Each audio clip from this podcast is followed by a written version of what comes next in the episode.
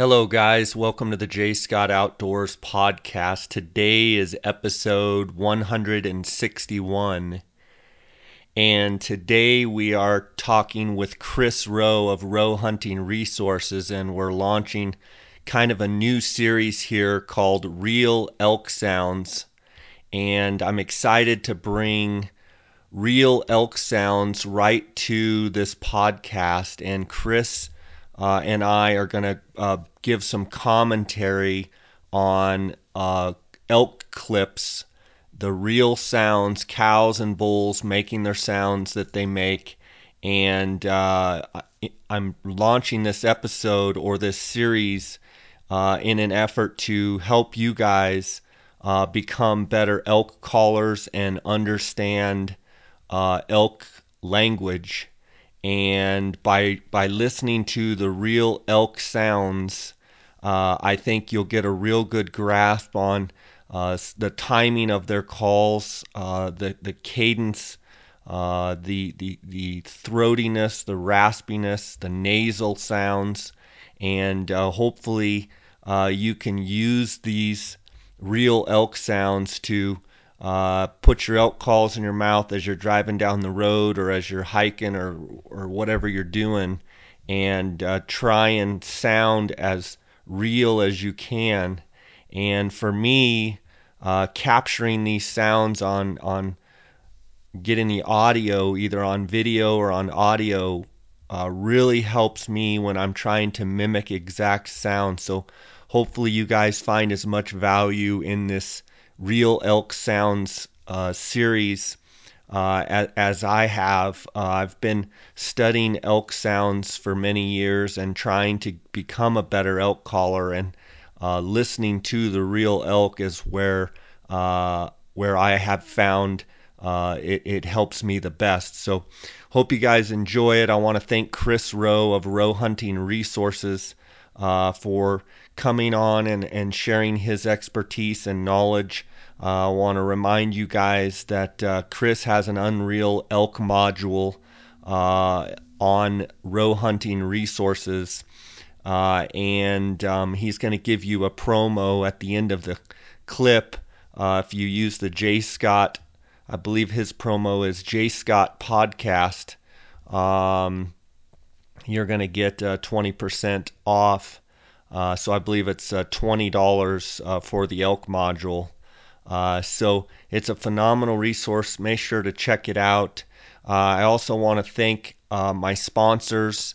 I want to thank GoHunt.com Insider for their sponsorship of this podcast. They're filtering 2.0, which is dealing with draw odds and harvest statistics, and all the things that any Western hunter needs to know about putting in for units and what states to apply for and how to find hunts that are kind of hidden gems within the, you can do a bunch of studying within the numbers of GoHunt.com and Insider and find that hunt that maybe you could draw, or maybe an over-the-counter tag.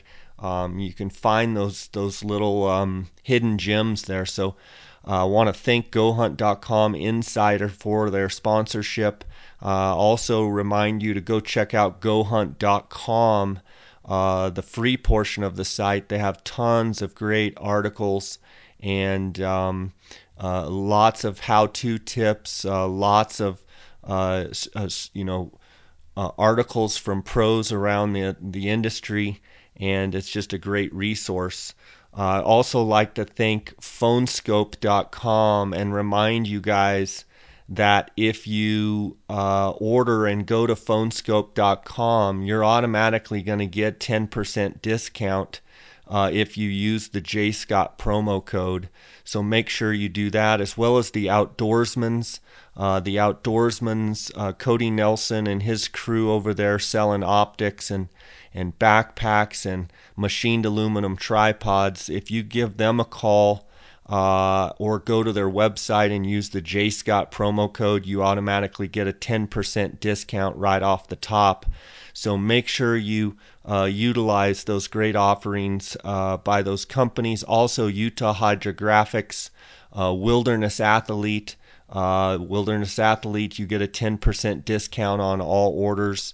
And I want to thank Western Hunter and Elk Hunter magazines for their sponsorship.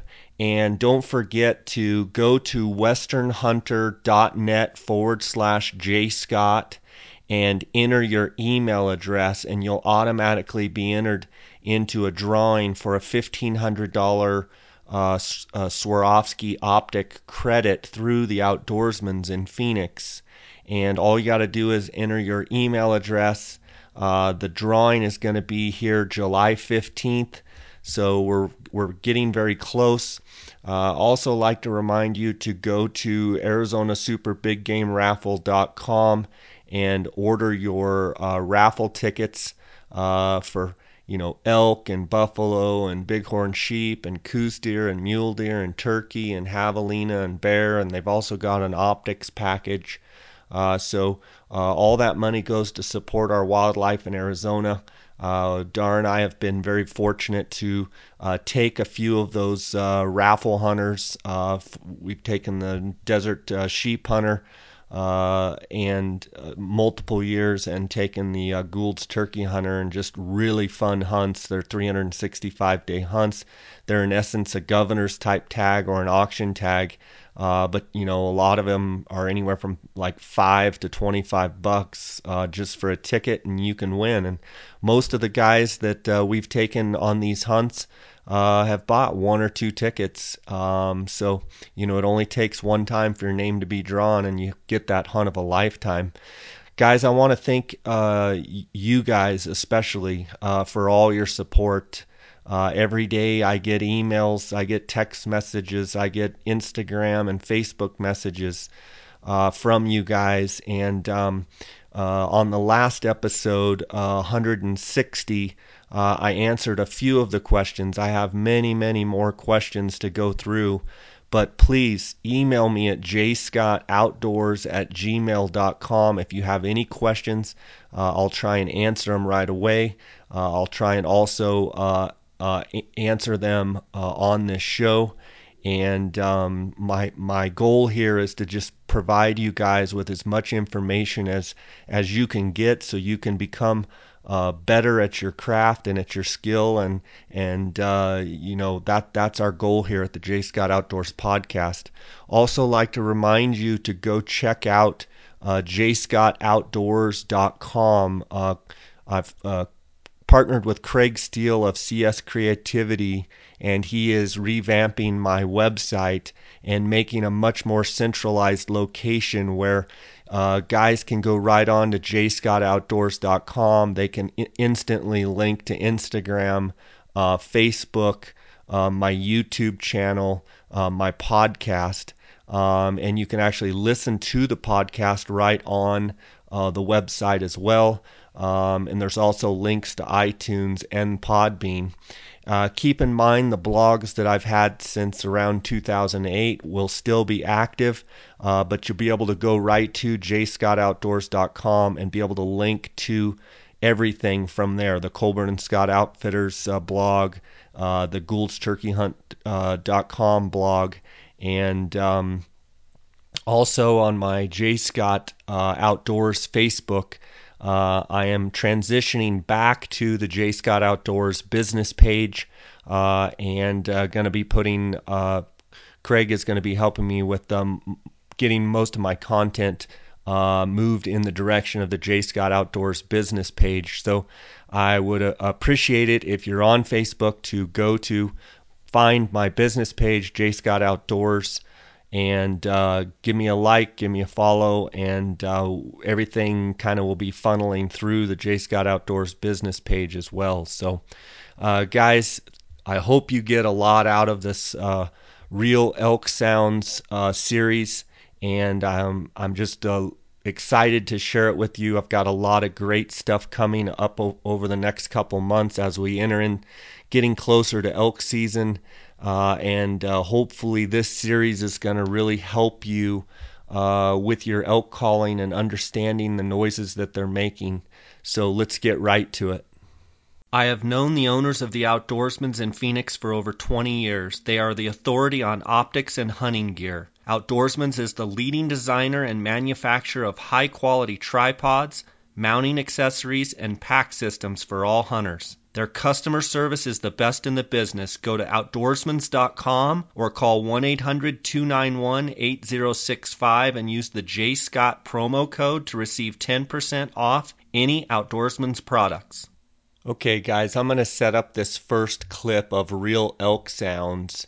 And this goes back a few years. Dar Colburn and I were scouting for elk in Arizona. It was just a few days before the season, and in the morning I was able to locate a big group of elk glassing off of a knob, and I had seen a pretty good bull in the group, and so Dar and I had made the plan that he would try and get out in the meadow between the trees that I saw them going into that morning, thinking that they would filter their way back out into this big long meadow and then work their way down to the water hole. And so Dar was able to position himself right in the perfect spot, and everything just worked out, and the elk actually fed out and ended up walking right by him, and he was able to capture this audio that you're going to be able to hear. And what we're going to do is I'm going to play the clip. It's about a 5.5-minute clip. I'm going to play it in its entirety first. And then after that clip is over with, Chris and I then are going to break it into 4 or 5 parts and give some commentary on the different sounds. So the first part is just all elk. And then the next part is Chris and I giving our commentary on the clip. I hope you enjoy.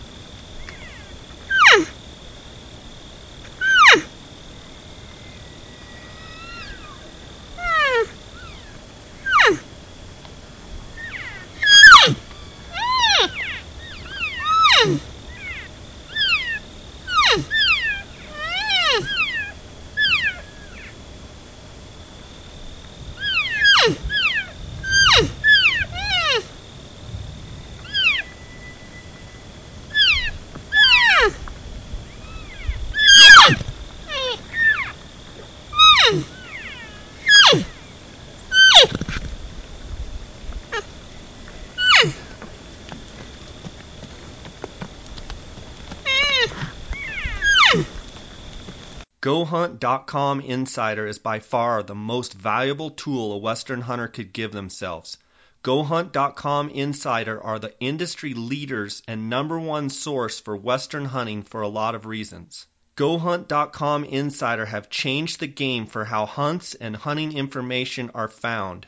Within a matter of minutes, using filtering 2.0, you'll be able to filter by state, species, residency, odds of drawing a tag, specific hunting dates, and harvest success percentages to find the hunts that fit exactly what you're looking for. If you are a guy that applies across the West or just in your home state but want to find some new opportunity, there's no better way to do it than using GoHunt.com Insider. As an exclusive offer to my listeners, if you sign up for a GoHunt.com Insider membership for $149 a year and use the promo code JSCOTT, at checkout, you'll receive a $50 Kuiu gift card. Head on over to GoHunt.com/insider and get yourself the most valuable membership a hunter could have. Welcome to the J. Scott Outdoors podcast. Today we've got Chris Roe of Roe Hunting Resources, and it's great to have you on today, Chris. I'm excited to break out some of these elk audio clips and see if we can break into some of the noises that are being made and why they're making them, and how this can all relate to elk hunters.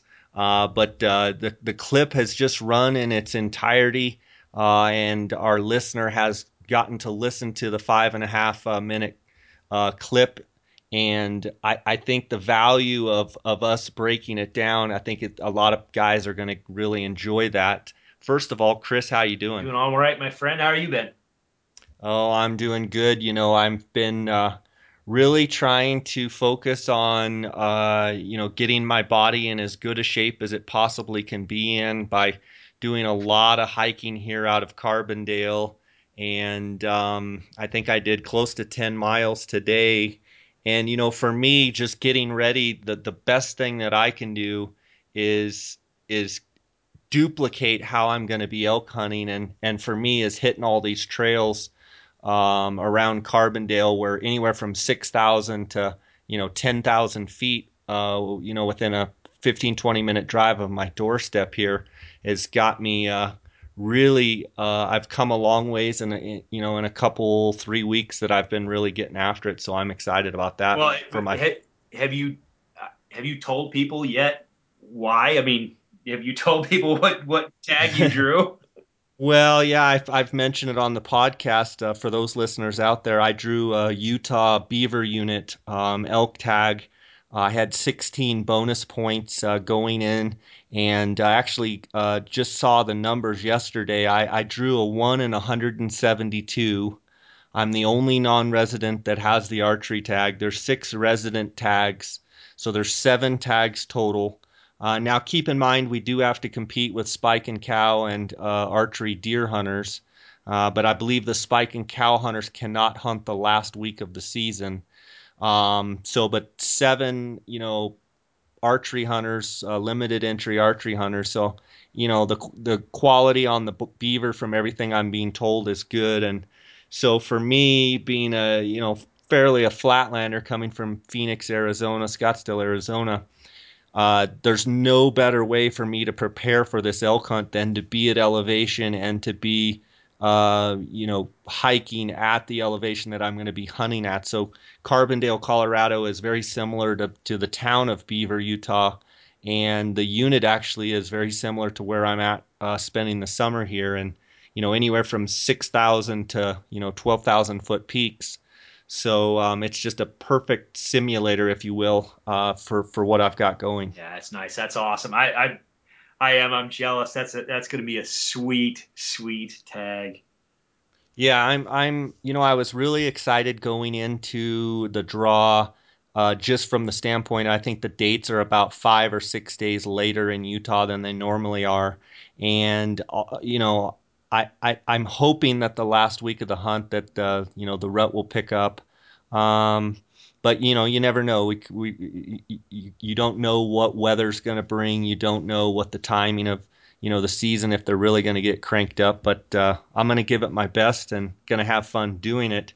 I want to dive into these clips and I want, you know, a guy with your background, a biologist, and you have studied the elk language so extensively, and your resource, the elk module on Roe Hunting Resources has been such a pivotal part in me learning a lot about elk sounds. I wanted to have you on this podcast to break down some of these sounds so that our listener could be able to hear someone that really knows what the elk are saying and why they're saying it, because I've learned to be a good elk caller by mimicking. And a lot of times I don't know exactly what I'm trying to say. And since I had you on the podcast, for the listeners that are listening for the first time, you can go back through the archives, and there's some great episodes with Chris Roe talking about elk.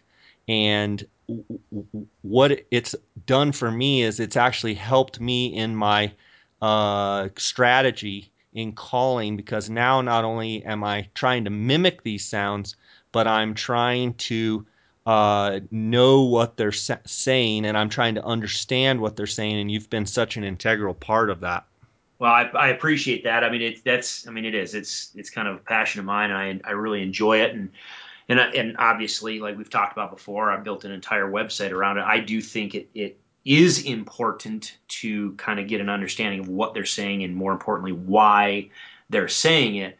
And I love this clip because, I mean, already I know of a couple things that I want to chat about, but there's so much to it that I think people can get out of it. And even if you don't, I don't even know how I want to say it.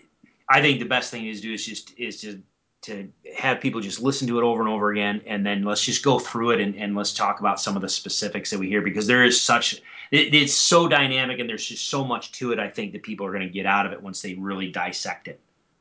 Yeah, and you know, for the listeners out there that maybe don't understand elk behavior and you know, why these elk are making these sounds, I mean, that's why I've brought Chris on here to help us, because I've been in the boat, like I said, of I've always tried to sound as good and mimic as good as I can and sound as natural as I can, but to take it another step further, which you do on the elk module at Roe Hunting Resources, is you actually go into why they're making it. And I think the more I'm able to understand why they're making it, it really helps me when I'm trying to assess the situation. I hear bulls bugling, I hear cows, calves talking back and forth.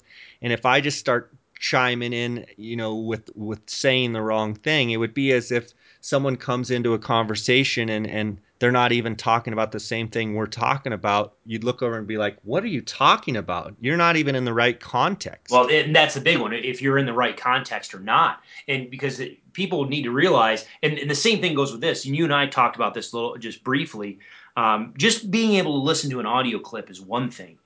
But if you don't know the context in which you're listening to it, it's hard to really understand, it can be difficult to really understand what's going on. So if you're just going to mimic something based on what you've heard, that's good. I mean, and that right there, there's your first layer.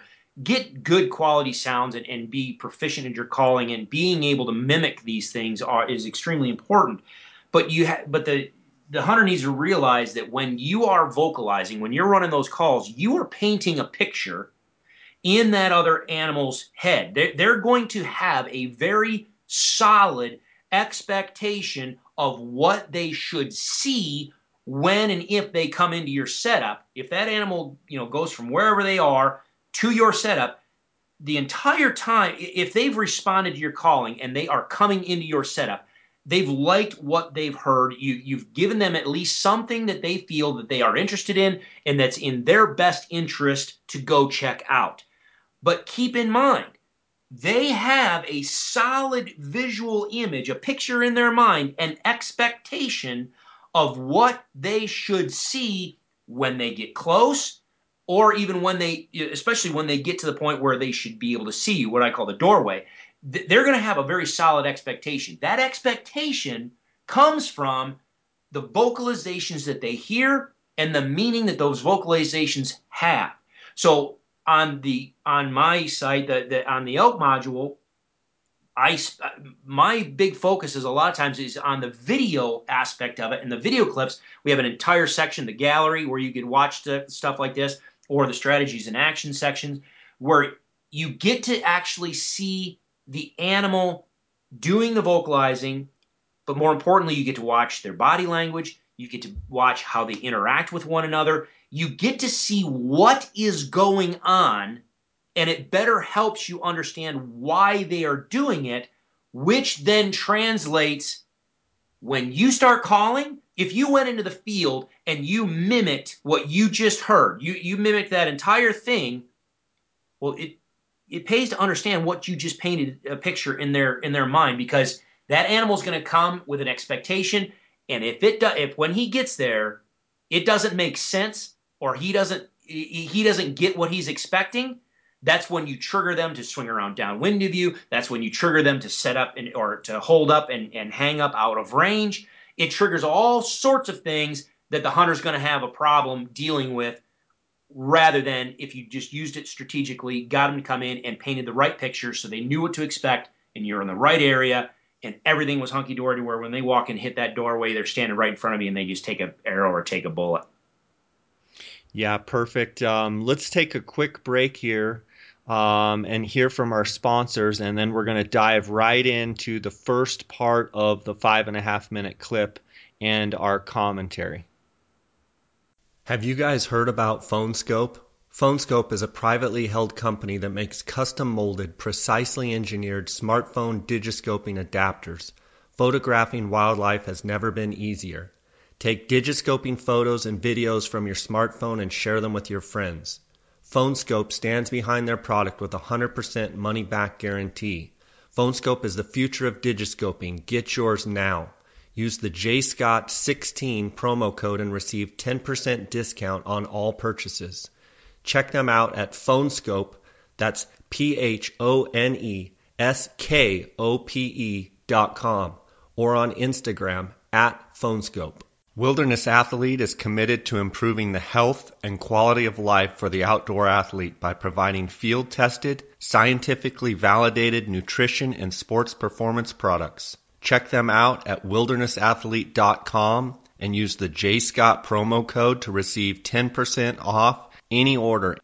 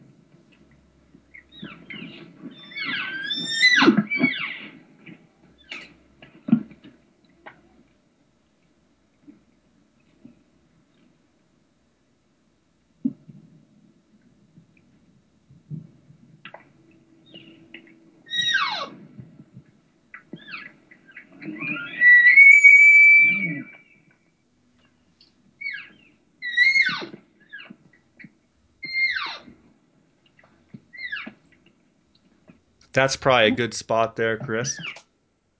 Chris, what do you hear in that that jumps out at you that you'd like to point out in that clip? Probably and this is something that I deal with a lot. I hear this all the time. People talk about all the time about, I want to sound like a bunch of elk. All right, well, there you go. That right there, everybody knows, or I would think that a lot of people would know that's multiple animals in that spot. Now, obviously, you have a bull or two in the mix, but most of that vocalization the vast majority is all cow vocalizations, all right, cow talk. And there's a lot of people that will always come up and say, well, I want to sound like a bunch of elk. Well, okay, a bunch of elk doing what? I can take you to Rocky Mountain National Park or Yellowstone or wherever, and I can park you in front of 300 head of cows and calves and bulls, and you don't hear anything but crickets or magpies because they're all feeding and they're all relaxed and they're not communicating. Just because there's a lot of elk doesn't mean they're saying stuff. And when they are saying things, there's a meaning and there's something to it. So when a lot of people talk about saying, well, I want to sound like a bunch of elk, oftentimes when you tell them, you ask them, like, well, what do you mean? And you have them demonstrate what they're talking about. You'll hear a lot of people doing what I call the chirps and mews, just that basic contact, meh, meh, meh, meh, back and forth. Well, yes, that can sound like a bunch of elk. But in this case, if you really listen to this and you pay attention to the structure of the vocalizations that they're giving, you're going to hear there's very, very few basic contact mews. There's almost no chirp. I didn't hear a single chirp in there. Very rarely did I hear any contact mews. The vast majority of the vocalizations you hear in there from cows vocalizing are all lost mews. There's some whines in there, but they're all lost mews. Those animals are looking for a response. That vocalization is being used very specifically.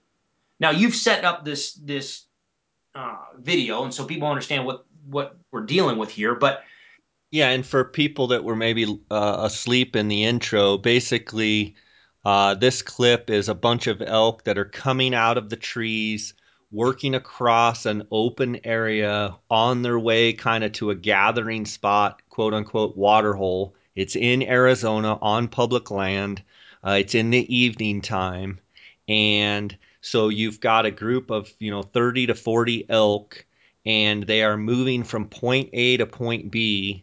And it's exactly what you're saying. One of the things that I heard there was I heard a pleading cow. And I don't know if pleading is the right, but she's calling to her calf, and the calf isn't exactly responding to her. And you hear her intensify, and you even hear her kind of have a little bit of a growl to her call. And I'm curious your take on that intensity of, in my mind, in going into English, it would be like, where are you? Get over here. I told you to get over here. What are you doing? What do you think she's saying? Well, the main cow. Yeah, absolutely. I mean, the prominent cow vocalizing in there is giving a lost mew. She is looking for a response. I talk about all the time about what that, you can have a response that's visual, or you can have a response that's vocal, and it depends on what the cow wants and what she's going to get. But she is listening, or she's looking for a response. She is trying to elicit a response from someone.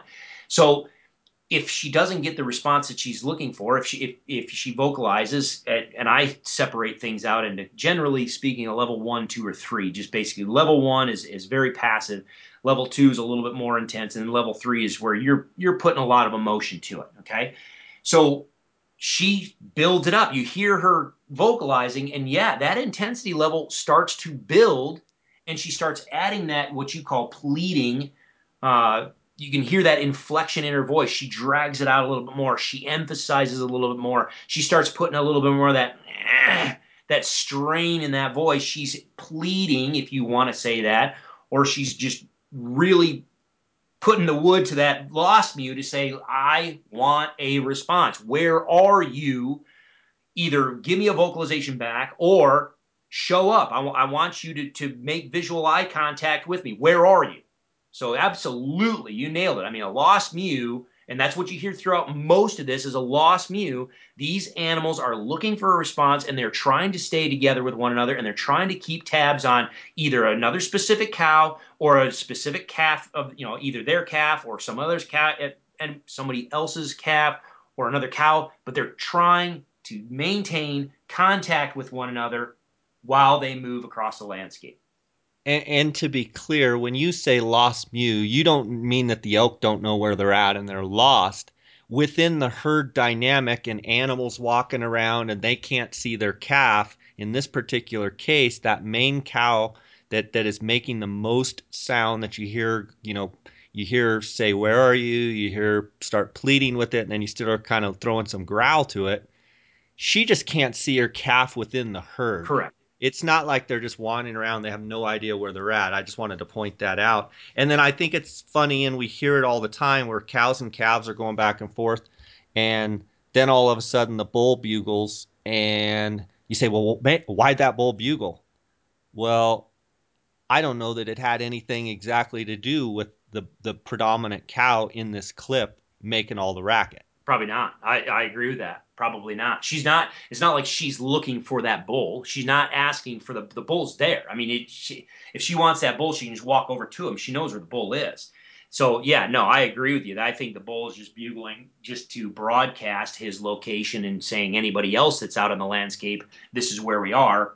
Come along with us. Right. We can probably go ahead and run another clip here.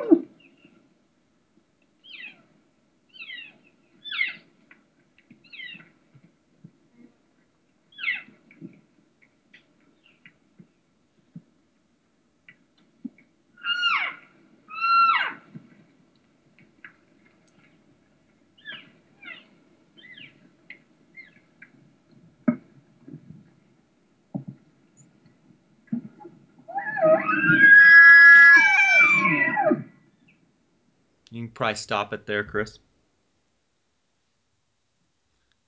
The thing that I want to point out there is, and I say this a lot, when guys are trying to become a better elk caller, if they can get that real nasally sound and listen to clips such as these, you're going to be way better off even than listening to some of the best elk callers out there, because some of the best elk callers that there are, and I've had the fortune of listening to a lot of the best elk callers there is, being a judge in the elk calling contest for 3 years. It's really hard, even for the best of the best, to mimic that real nasally sound, and then within those nasally sounds to have all the different inflection points. And so if you're wanting to become a better caller, listen to these cows and how it's not the same, same sound every time. There's all sorts of inflection that they're putting on the call, and that's something that I took out of this. And then you could hear those calf mews or chirps. I'm curious to see what you're going to call them, Chris. I've called in a lot of bulls actually sounding like a calf. I don't know why, but I know that I've made those little soft calf sounds, and for whatever reason, a lot of times bulls will just come running over, licking their lips. Yeah, for me, I agree with that. I mean, I agree with all of that. And to one thing to clarify, so people don't get bent out of shape, we're not talking about specific individuals. When we're talking about don't just focus on people who call or good callers. We're not talking about individual people. We're not at all. We're just talking about generally, if you're listening to a human do the calling, you can have some humans that are extremely, extremely good, but Correct. They're still going to have a limitation. So if you try to mimic that individual, you are mimicking that individual, and you are going to be limited based off of their limitations. That's why, again, in the elk module, I have the gallery. That was the whole purpose for that. Listen to the elk, because I don't think we have the lung size, lung structure, most of us, to be able to push the air like elk do. And so some of the, even those subtler breathy sounds that they make are going to be a challenge for us. But if you're listening from an elk, if you're listening to the elk, it gives you the most pure teacher that you can ever hope to listen to and strive towards. So even if you miss the mark a little bit, you're at the most pure form that you can by listening to the elk. So absolutely listen to those elk sounds or watch elk as much as you can, whether it's video, whether it's in person, whatever. Spend time with elk and elk sounds, okay? And now the other thing that you mentioned, and I hope people picked up on, that first break when we kind of broke it there, it was about a minute and a half or so. And if you listen to that first minute and a half, you'll hear a lot of cow vocalizations. And again, from what I hear is a lot of lost mews, those mews that are trying to elicit a response. Now, again, like Jay said, it's not because they're lost. That's just the common vernacular. So for people that are just getting into elk hunting and they're not very familiar with terminology, for generations, long before I was even born, people that were calling elk generally classified and named that type of vocalization a lost mew because it was a cow that's separated and she's looking for someone, okay? So we just maintain that kind of vernacular. So a lost mew does not necessarily mean they're lost, it just means they're looking for someone. Well, that first minute and a half about, if you pay attention or you go back and listen to it, you're going to hear a lot of cows vocalizing. You'll hear the calves in the background, but you're going to hear a lot of cows vocalizing. Well, the cool thing about this, about 1:30 to 1:45, you'll hear a transition. All of a sudden, I start picking up a few assembly mews that the adult cows start to tone down their vocalization.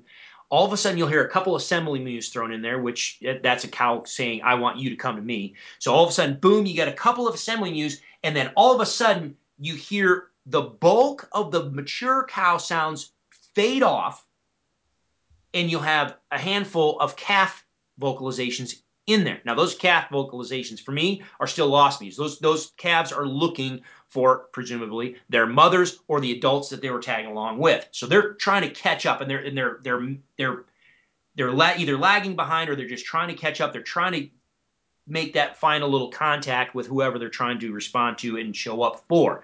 But the cool thing about this is, and people need to, and I think this is important for people to identify, if you are going to, and quite honestly, this whole thing would be classified what a lot of hunters would call excited cow calling. You'll hear people talk about excited cow calling. This, in my opinion, would classify as an example of what some people say excited cow calling. Well, but it's not. Well, exactly. It's what some people would call it. All right. So, but even then, all right, if you listen to it, there are ebbs and flows. There are high points. There are low points. There are places where there's a lot of vocalizations, and then there's places where it tones itself back, and only there's a couple vocalizations. All right. So for a solo hunter like myself and like a lot of people, this is where if you want to try to sound like this, a couple things. Number one, you're going to have to be running, in my opinion, multiple types of calls. So have a diaphragm in your mouth, have a wide reed, external reed call, maybe have a narrow, skinny reed, external reed call, maybe a hoochie mama or whatever, but have multiple calls at your disposal because, like you hear in here, there's a lot of different vocal signatures. That's another thing that I talk about in the module. Is I talk about the vocal signatures. Well, you can hear there's a pile of different individual elk because you hear the individual voices. So number one, if you want to sound like this, you need to have multiple calls. I don't care if you have a good mouth diaphragm in your mouth. The vocal signature of that call is going to be relatively fixed. So you can do a high-pitched calf vocalization or a low-pitch mature cow sound, but that's it. You got two. High-pitch, low-pitch, you're one cow. It's not until you grab another type of call that you're going to impart another vocal signature. And then number two, don't just hammer it and say, stay sustained in your cadence and what you're doing. Make sure you have some air, periods where you're calling fast and furious, and then maybe taper it back, let things sit, let things be quiet, maybe throw in a couple calf calls here and there, but then let that be dynamic. Let it ebb and flow. Let it have some organic component to it. it will sound so much more realistic. It sounds like a tiny little thing. And when you listen to this, you don't even notice as it's happening unless you specifically pay attention to it. But I will tell you, on the landscape, you will be able to tell a group of elk doing this versus someone over off to the side doing the calling. Now, obviously, if you have a multiple person setup, you've got, you know, a hunter, a shooter, and then a couple guys behind or whatever, it makes it much, much more easy to sound like multiple animals. But make sure your party, your hunting party, and the people that are doing the calling still have this all in the same, you're all on the same page. You have this in mind. Ebb and flow and have that organic nature to it. Yeah, I think it's interesting too. You point out the assembly muse, and it's very specific. And what happens when a couple of those cows fire off assembly muse? All of a sudden, you get a couple bulls bugling. Yeah. Well, and because they're saying, "I want you to come here," and they're responding. Right. You know, the bulls are like, "All right." Are you talking to me, or are you talking to your cow? Well, and a lot of times the bulls are like, "Okay, she's saying I want you to come to me," so that means we're again, especially when we're talking about mature bulls, people need to remember this: mature bulls follow the cows. They're not the ones out there leading the cows and saying, "Oh, we're going down here." Now they'll push them in places. Most of the time, when they push them in places, it's to get away from another bull or get away from danger. But most of the time, it's to get away from another bull. But most of the time, if a mature bull is doing his job, he's going to let the cow do the dictating of where we go. So when that cow, you got a couple of them, and it's very subtle. But when you hear that cow and drag out that low note, she's saying, "I want you to come to me." That means she's staying where she's going to be. She is where she wants to be. And if that bull is like, "Oh, I need to be over there," he's going to vocalize and say, "Okay, everybody else that's out there that is, you know, responding to the sound of my voice and is coming my way, we're going this way. This is where we need to be. She's over there. She says, I'm comfortable. I'm relaxed. I'm stationary. I want you to come to me." And even if she's calling her cow, talking to her calf or talking to another cow, that bull's going to be like, "Let's go. We're going that way." Good stuff. What do you think? Roll a little bit more? Sure. Utah Hydrographics is in the water transfer printing service, and they are open to whatever you can dream up. Choose from a wide range of camo patterns, designs, and colors. Whether it's guns, bows, tools, rifle stocks, vehicles, steering wheels, fenders, dashboards, paint guns, fishing rods, cups, tripods, watches, knife grips, helmets for a local sports team or for your motorcycle, picture frames, mailbox, animal skulls, you name it, they can probably do it. Utah Hydrographics loves taking things that are general looking and turns them into something that looks fantastic and eye-popping. Give them a call and see what they can do for you and receive up to a 10% discount by using the J. Scott 16 promo code. Visit them at utahhydrographics.com or on Instagram at Utah Hydrographics. Whether you are interested in elk, deer, antelope, bighorn sheep, or moose, Western Hunter and Elk Hunter magazines will bring the adventure to your mailbox. These publications feature articles on the finest hunting gear, tips and tactics from experienced hunters, field judging trophies, glassing techniques, calling strategies, and much more. To become a more knowledgeable and skilled hunter, subscribe today. Go to westernhunter.net/JScott and enter your email address for a chance to win a $1,500 credit towards any Swarovski product. Okay.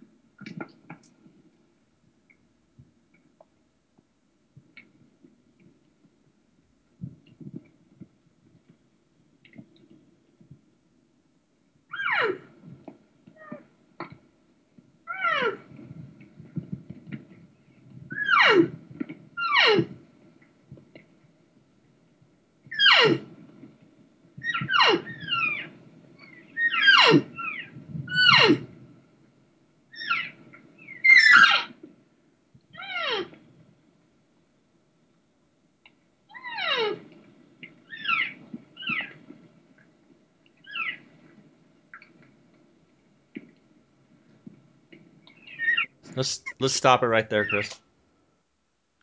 What do you interpret those last cow sounds? What would you call that? Well, that cow, again, she's still primarily doing lost mews. But the beautiful part about that is she's so close to the microphone, you can just hear the subtle stuff. And actually, that's from the last time we stopped at about 2:20 until about now, which is about 4, on my counter anyway, it's about 4:15. You heard a lot of dead air in there. They actually, there was very little vocalizations to start, but the vocalizations you did hear were just those subtle, just whines and just,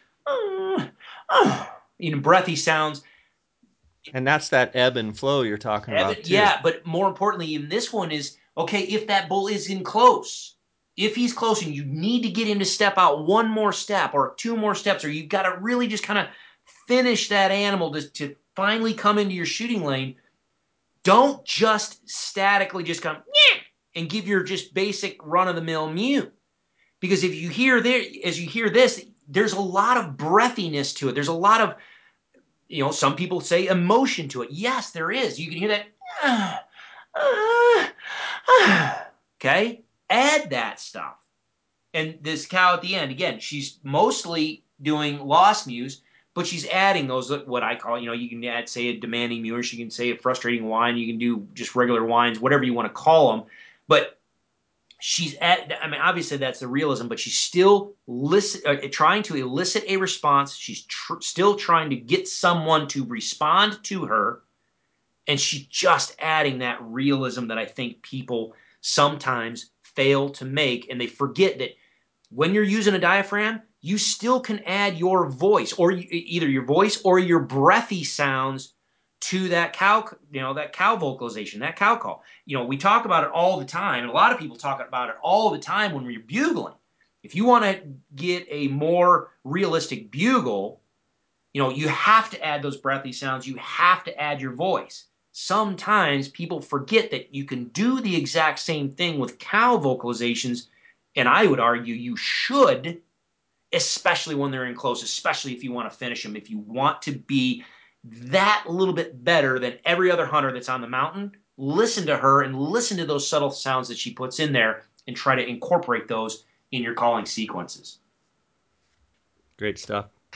Let's roll it.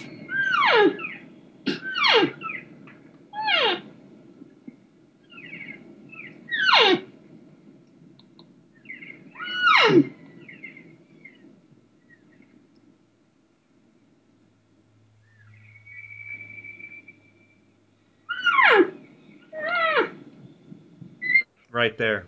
That's exactly what you're talking about right there in that second note where she hit it, and it exactly changed her tone a little bit, but it adds a little bit more intensity to it or inflection to it. Yeah, I talk about the frustrated whine. That frustrated whine is a vocalization a lot of times that they'll do. It's just it is exactly what they talk, what it sounds like, frustrated, and it's a whine. It just, and you can literally, and if you're watching the body language, I can tell you right now, you just watch her and you listen to her, watch her ears, you watch her head position, neck position, body position. She's looking intently. You can almost see the expression on her face where she's like, "Where are you? Come on." You can hear that, "Give me a response. Somebody, come on. Where are you? Show up. Respond to me, please." Again, people talk about all the time, pleading or adding that emotion. Okay, there we are. Take it a step further and say, okay, add emotion to what? Okay, she's giving you a lost mew. That lost mew means something specific. What does it mean? She's asking for a response. It can be vocal or it can be visual, but she really, really wants it. So if you're going to add that emotion, you're going to add that pleading component to it, you're saying, "I want a response, but man, dang it, please, just respond." Okay, so it adds that level of realism. Yeah, it's awesome. Awesome example. All right, let her roll.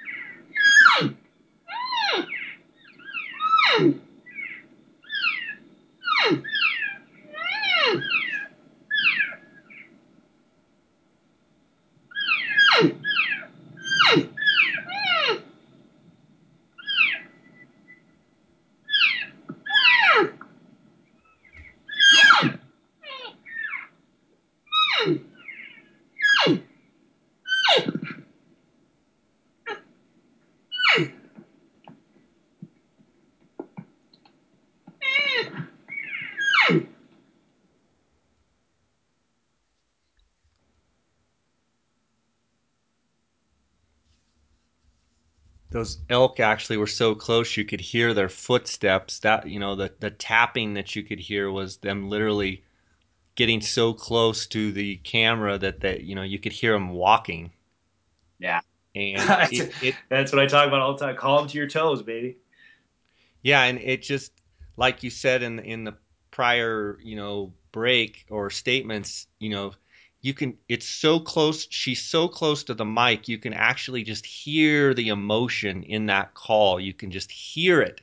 And I can't stress enough that if guys would be a little less afraid of, you know, quote unquote, being aggressive, I don't really necessarily mean, it's not an aggressive calling, but it's like, get out of your box, get out of your shell a little bit as a caller. Listen to these sounds over and over and over and mimic the emotion in these sounds. And when you get into the woods, actually don't be scared to initialize contact. And then, because you've practiced so much making these quality sounds, don't be afraid to then put emotion in your calling. It'll make all the difference in the world. Yeah. Now, this is where I will say that yes, but also make sure you're doing it strategically and for a purpose, and know what you're saying. Yeah, you don't want to start out just, yeah, I mean, you need to you need to contact and make, you know, you don't just, if you were walking down the street and all of a sudden you heard somebody going, "Hey, come over here," you might run because you might think the guy's over there getting mugged. You know, the initial response may be not, "I'm going to come help." It might be like, "I don't know what's going on over there, but I'm getting out of here." Yeah. Well, but the same token, yeah. I mean, the funny part is you could be at a coffee shop and somebody's sitting there drinking a cup of coffee with their friend, and one of them is going, "Oh, this is so good. This is so good. Oh, this is so good." Okay, how many of us are going to want to go over first? All right, so you have contact vocalizations, what I classify passive vocalizations, where you really don't want to add emotion, all right? There is no point to add emotion, because you add emotion to your basic passive contact vocalizations, you are going to sound very, very straight. But you're going to be a freak. Yes, but yes, when you are talking about and I classify these as targeted. You know, I talk in the elk module all the time about passive strategies, or in the Elk Hunter strategy app. People look at that and you'll hear me talking about, or see me talking about, passive strategies, targeted strategies, and aggressive strategies. Well, this whole thing fits squarely in the realm of what I would consider a targeted. If I was doing the calling, this would be a targeted strategy, because I'm saying specific things to elk outside of my group. I'm saying vocalizations that are trying to speak to someone else other than the elk that are right there with me, right next to me, that I can see and that I can engage with on a visual basis. So yes, when we're talking about targeted vocalizations and targeted strategies like this, and we're talking about lost muse, assembly muse, frustrated whines, aggravated whines, all that, selfish muse, whatever, that, yes, pour the emotion into it. But if you're talking about basic contact vocalizations, maybe not so much.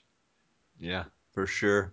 That's great stuff, buddy. I really appreciate you interpreting these clips with me. I look forward to doing it again. I want to thank you for the great resource that you have at Roe Hunting Resources in the elk module. I want to encourage the listeners that want to seek out more of and get a detailed interpretation, and get to see the video and listen to Chris go through a bunch of these elk behavior and vocalizations, to make sure to check out the elk module. Chris, I want to give you a chance to tell people where they can find you.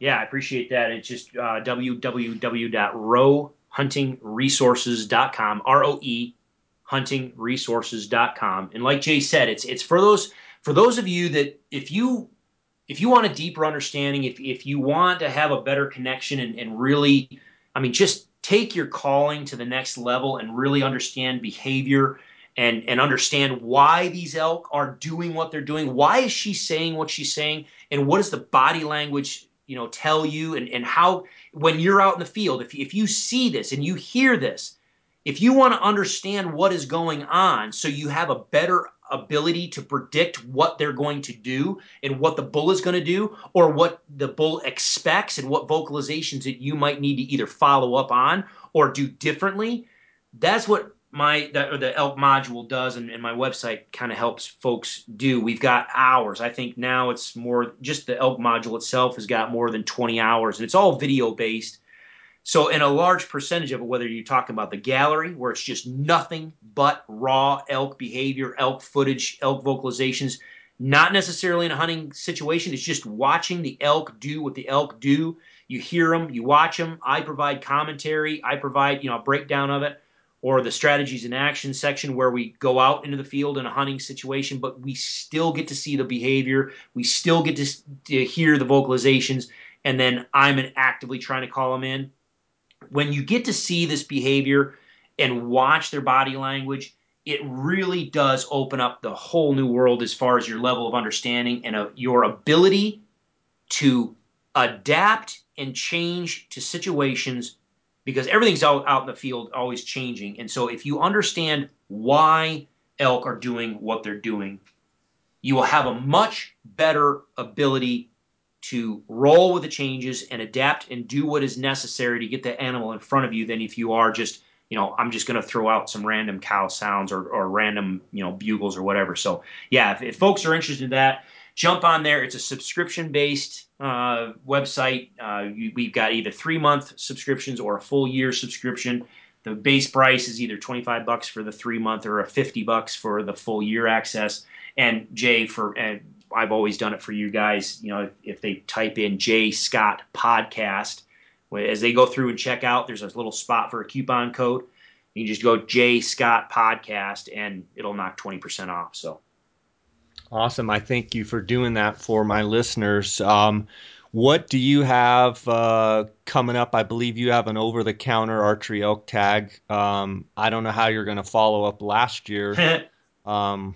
With as big a bull as you shot, what do you got coming up? Well, I have that's a good question. I've been given an opportunity to go tag along with a buddy of mine in a new high country area. He's been begging me to check out, so I'm scheduling right now to go up and do a scouting trip with him here shortly. So we'll see what kind of bulls we see up in his area and see what opportunities there are there. I have the opportunity to go back to where I normally go if the bulls that my bull was running with are still there. If they survived, then we're going to be talking about a couple more bulls up there in that 340 to 360 class range that it might be hard for me not to go chase back after. But the problem is where these guys live is not easy to get to. So I'm going to have to do some more.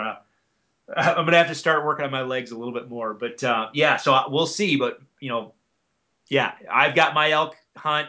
I'll probably be able to take that first week, maybe 10 days, and then I'm off to Arizona. Awesome, buddy. Well, thanks so much for spending time here with us, and I can't wait to crack into the next elk clip. I want to remind the listeners you're going to be able to view the video of this clip you just listened to on Roe Hunting Resources on the elk module.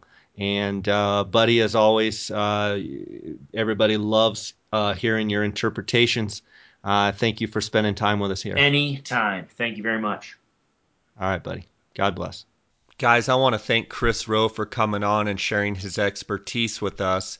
I want to remind you that this clip, the actual video clip, will be seen in Chris's elk module, and you can use the J. Scott Podcast promo code when you sign up.